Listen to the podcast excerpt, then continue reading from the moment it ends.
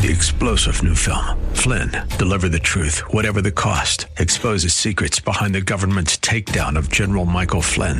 Flynn knew what the intel world had been up to. He ordered the first audit of the use of contractors. This set off alarm bells. He told the truth. He was the most dangerous person for Donald Trump to hire. They had to get rid of Flynn. Flynn, deliver the truth, whatever the cost. Available now. Watch it today. Go to salemnow.com. Salemnow.com. WLCC Brandon. Faith Talk Tampa. Online at letstalkfaith.com or listen on TuneIn and Odyssey. The following is sponsored by Verse by Verse Ministries and is pre recorded. The reason life was so hard for Paul, the reason that he was in prison, the reason why he suffered so much is because he was doing it for the church. That's reason number one. He suffered for the church. Now let's set the context. In the verses just before verse 24, Paul has explained to the Colossians about the doctrine of reconciliation. God has brought us to Him. There's been peace with Him. We looked at that last week. And then Paul closed that subject by stating that he was the one who proclaimed this message of reconciliation. Notice verse 23. If indeed you continue in the faith, firmly established and steadfast, and not moved away from the hope of the gospel that you have heard. And watch this, which was proclaimed in all creation under heaven, meaning the whole Roman Empire, and of which I, Paul, was made a minister, then immediately goes into verse 24 by saying, Now I rejoice in my sufferings for your sake. In other words, yes, I am a minister of reconciliation. God has given me that ministry. I travel all around the Roman Empire telling people about Christ, but I'm not doing that now. He says in verse 24, now, that's how he begins verse 24, now, because at this present moment, I'm suffering in jail for your sake and I'm rejoicing in it. Do you see what he's saying? Yes, I'm a minister of reconciliation. And yes, I travel around telling people how to be reconciled to God. But now at this moment, I'm not doing it. I'm in jail and I'm in jail for your sake and I rejoice.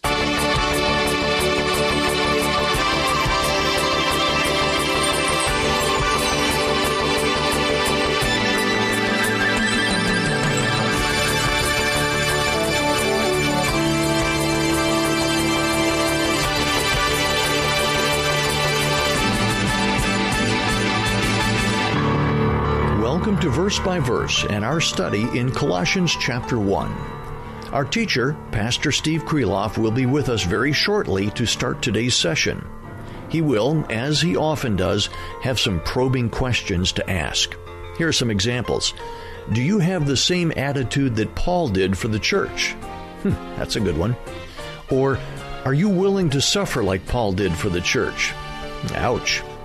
Uh, what is your relationship with your church? What is your relationship with the body of Christ? Well, some of those are toughies. And do I have the same attitude Paul has for the church? I'd suggest we buckle up for today's broadcast. We're in for some great teaching, and hopefully, there will be some things that we learn from this that we will be anxious to apply to our lives. Here now is Pastor Steve Kreloff. I invite you to open your Bibles to Colossians chapter 1, Paul's letter to the church at Colossae.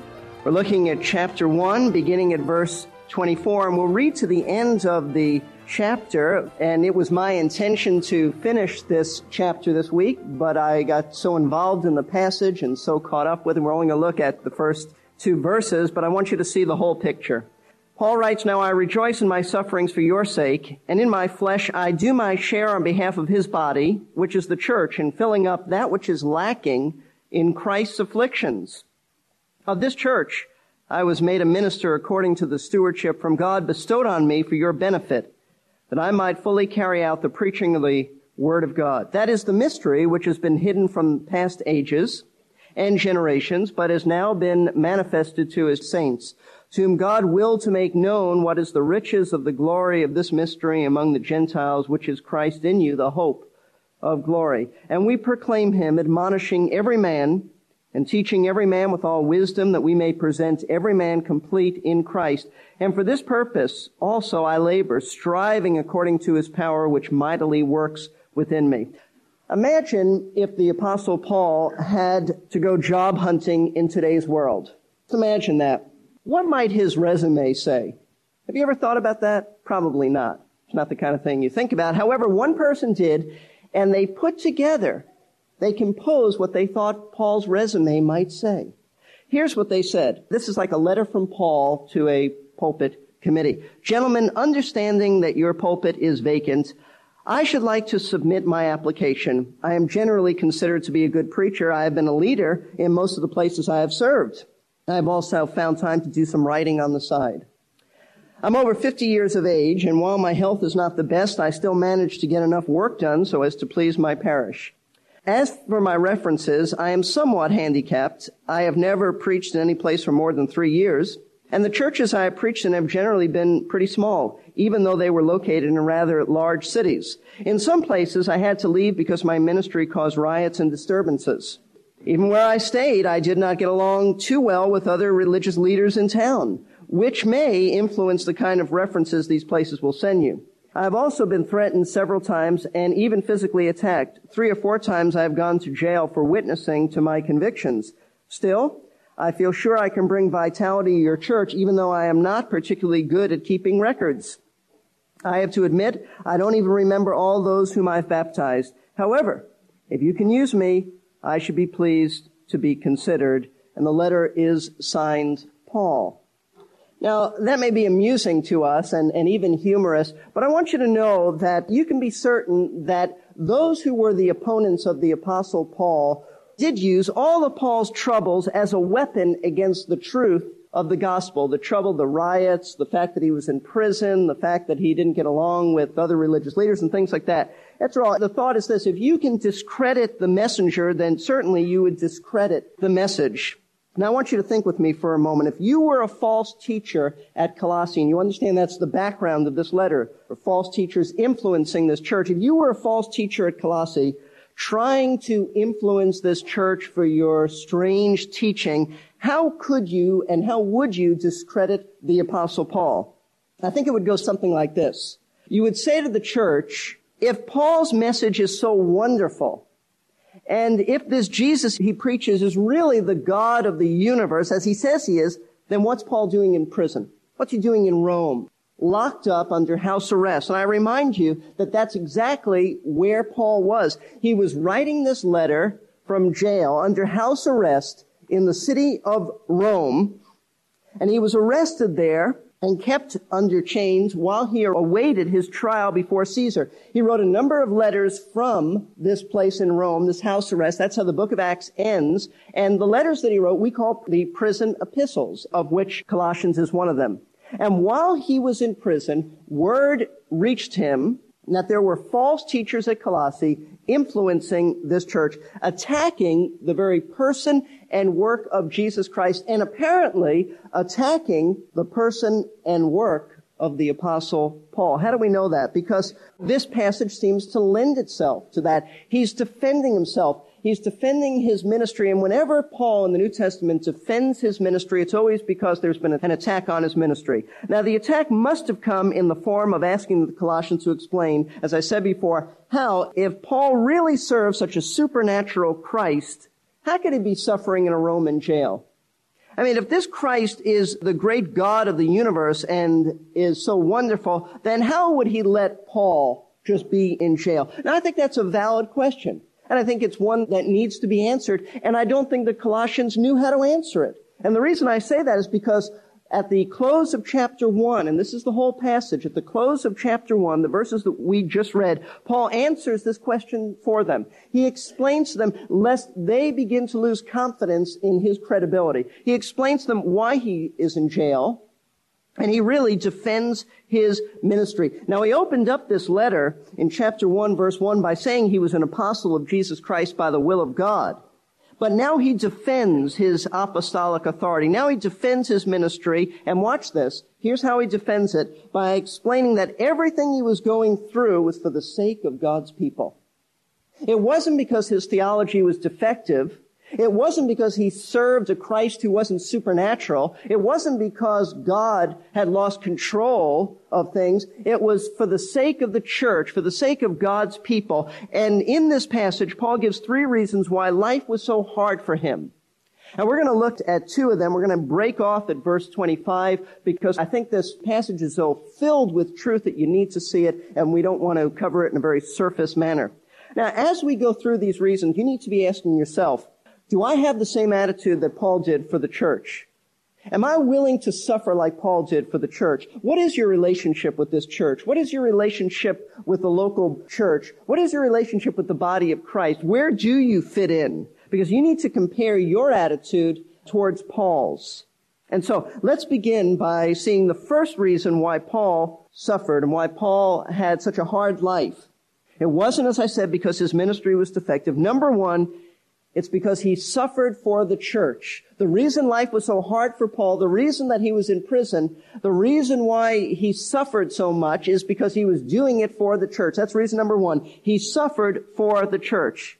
Now let's set the context in the verses just before verse 24, Paul has explained to the Colossians about the doctrine of reconciliation. God has brought us to Him. There's been peace with Him. We looked at that last week. And then Paul closed that subject by stating that he was the one who proclaimed this message of reconciliation. Notice verse 23. If indeed you continue in the faith, firmly established and steadfast, and not moved away from the hope of the gospel that you have heard. And watch this, which was proclaimed in all creation under heaven, meaning the whole Roman Empire, and of which I, Paul, was made a minister. Then immediately goes into verse 24 by saying, Now I rejoice in my sufferings for your sake. In other words, yes, I am a minister of reconciliation. God has given me that ministry. I travel all around the Roman Empire telling people about Christ, but I'm not doing that now. He says in verse 24, now, that's how he begins verse 24, now, because at this present moment, I'm suffering in jail for your sake and I'm rejoicing in it. Do you see what he's saying? Yes, I'm a minister of reconciliation. And yes, I travel around telling people how to be reconciled to God. But now at this moment, I'm not doing it. I'm in jail and I'm in jail for your sake and I rejoice in it. Now that's a heavy statement. That's a rather odd statement if you don't know the New Testament. Paul declared that he rejoiced in his sufferings. Doesn't that strike you as peculiar? How could anybody rejoice in their sufferings? More significantly, how can you rejoice in your sufferings? Well, we want to probe a little bit because if we can see why Paul rejoiced in his sufferings, then we can understand the key to rejoicing in our sufferings.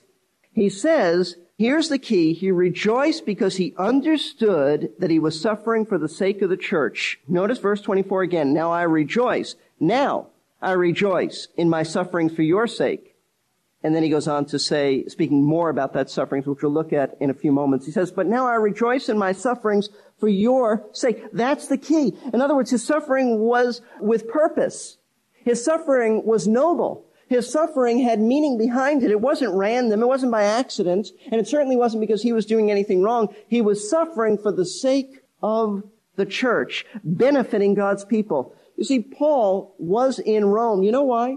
You know why he was in Rome? Specifically because of his efforts to bring the gospel to the Gentiles and to the Colossians, at least in that part of the world. He was in jail because he was out to build the church. And you know what landed him in jail? One word.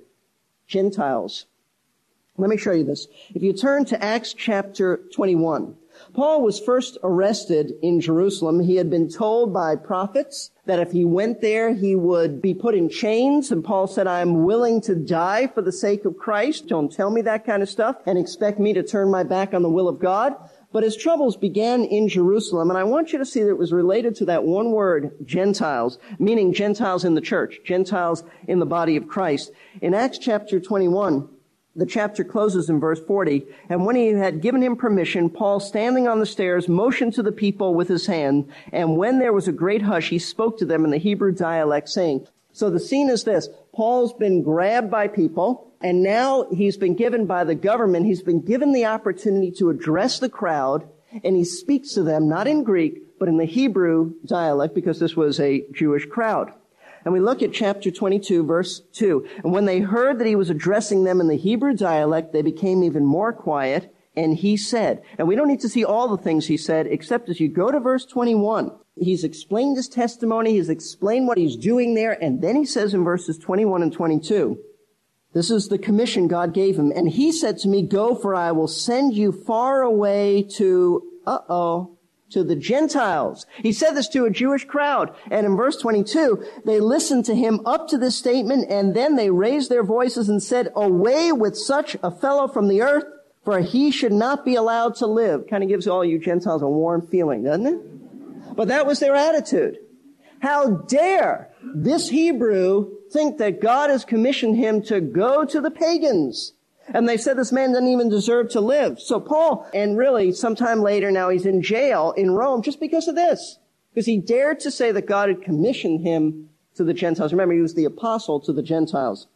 So Paul found himself in Rome as a prisoner because he was obedient to God to preach the gospel to Gentiles like the Colossians. He was suffering for their sake. Now, what kind of suffering had Paul done? Because you might look at Acts chapter 28 and say, you know, wasn't that rough? I mean, he was under house arrest at that point. He was chained to a Roman soldier, but he had the freedom to have visitors. He could write.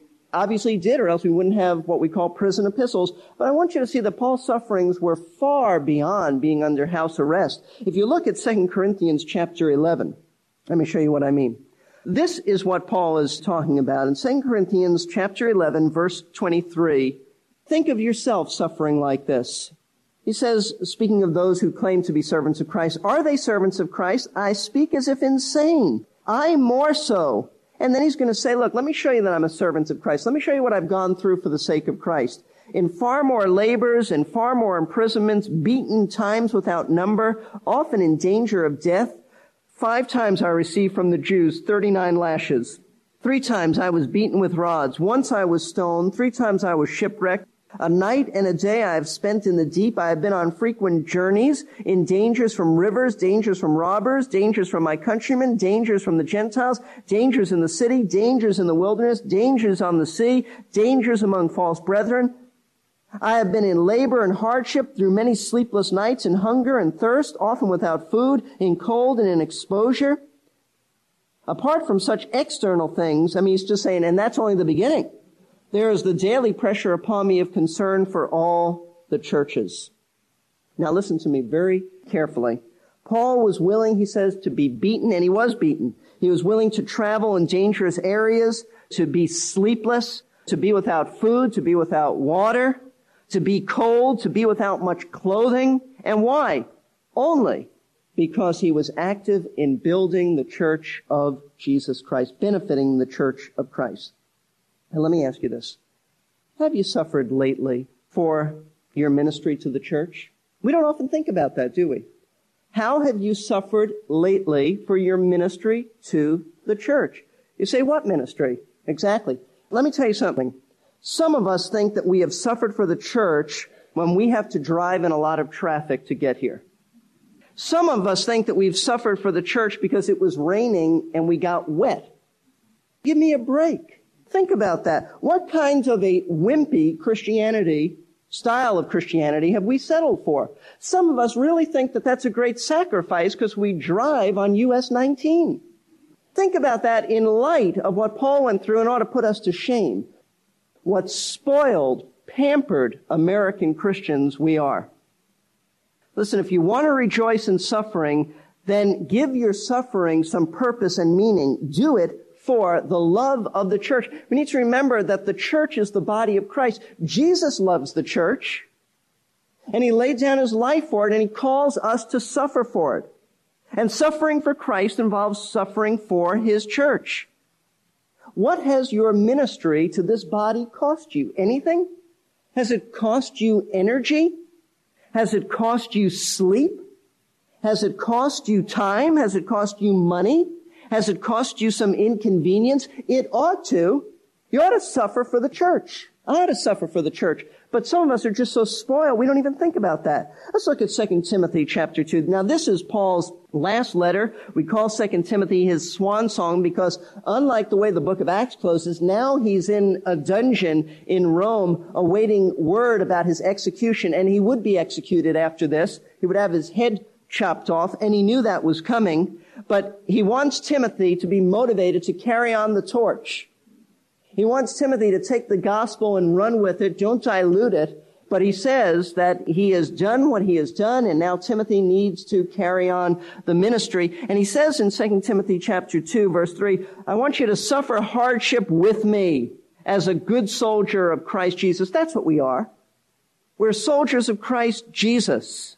He says in verse 4, no soldier in active service entangles himself in the affairs of everyday life so that he may please the one who enlisted him as a soldier. That's what it's about for us. You do what the commander says, and if it means suffering, then you suffer. But he says in verses 9 and 10, and this is really the heart of Paul, it ought to be our heart, for which I suffer hardship even to the imprisonment as a criminal, but the word of God is not imprisoned. For this reason I endure all things for the sake of those who are chosen, that they may also obtain the salvation which is in Christ Jesus and with it eternal life. Paul said, I know that God has elected some, and I am willing to suffer no matter what the consequences are, that those who he has elected would come to know Christ. How different from some of us who have the view of God's election. Now look, if God has elected some, he's going to bring them to himself. He doesn't need me. Paul said, I'm willing to be a criminal for the sake of the elect, for the sake of those who God has chosen.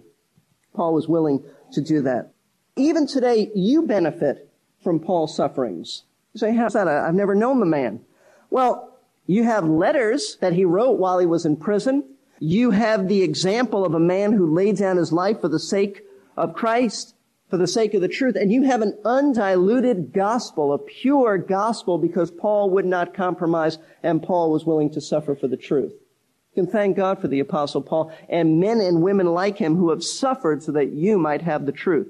See, joy in suffering only comes to those who are not self-centered. Paul said, I'm willing to be spent. I'm willing to die, if only for the sake of the elect. When you're self-centered, you think obviously of only yourselves. And you think that you have rights and you deserve better. But someone who rejoices in suffering, if you want to rejoice in suffering, you must understand that you have no rights. You have no claim to great circumstances. Life is not, for a Christian, is not about being happy. It's not about having that warm feeling we call peace. It's about obedience to the will of God.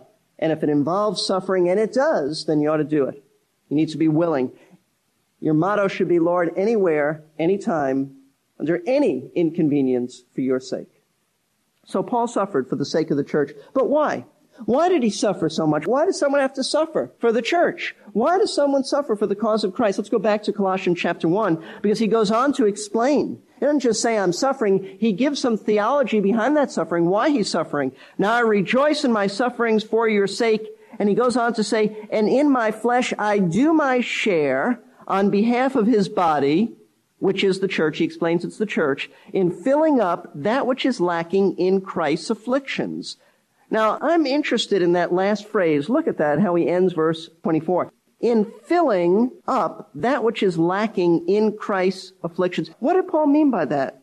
What could possibly be lacking in the afflictions of Jesus Christ? I thought his death for us was sufficient. And before I tell you what Paul meant, let me tell you what he didn't mean.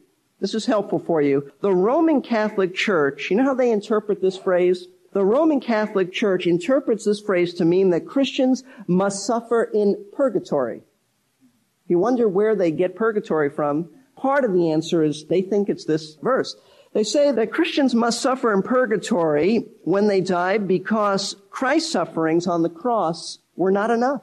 They were not sufficient to cleanse us of all sin. There's got to be a part that you play.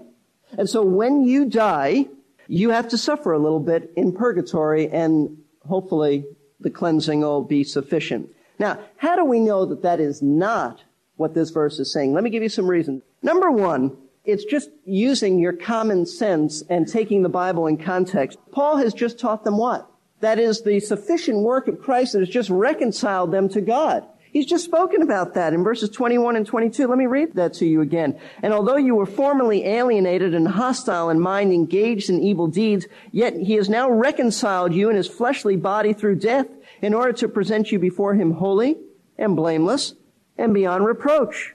He's just told them that the death of Christ brought about peace between you and God, that it was sufficient to turn your hostility into holiness, He's not about to turn around and contradict himself two verses later.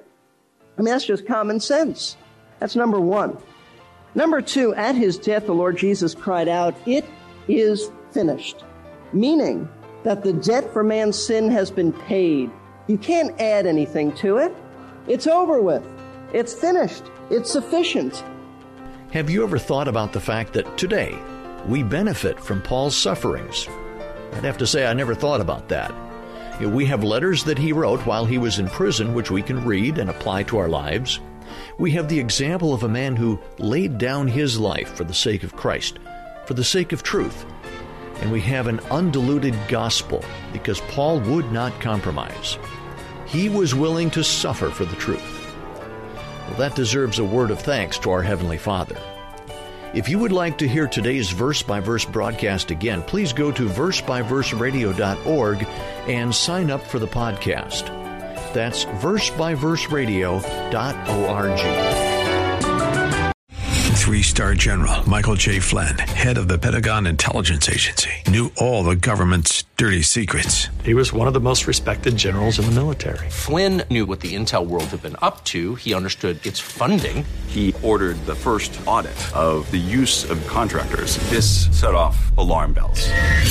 The explosive new documentary, Flynn, Deliver the Truth, Whatever the Cost, uncovers the facts behind this scandal. Flynn told the truth. He was the most dangerous person for Donald Trump to hire. I find out the worst enemy that I'm going to face in my life is right here in America. They took my assessment and they wanted me to change it. And I was like, I'm not changing it. They had to get rid of Flynn with in depth interviews, archival footage, and never before seen personal records of the man behind the headlines. I just felt like I was drowning. Flynn, deliver the truth, whatever the cost. Available now. Watch it today. Go to salemnow.com. Salemnow.com.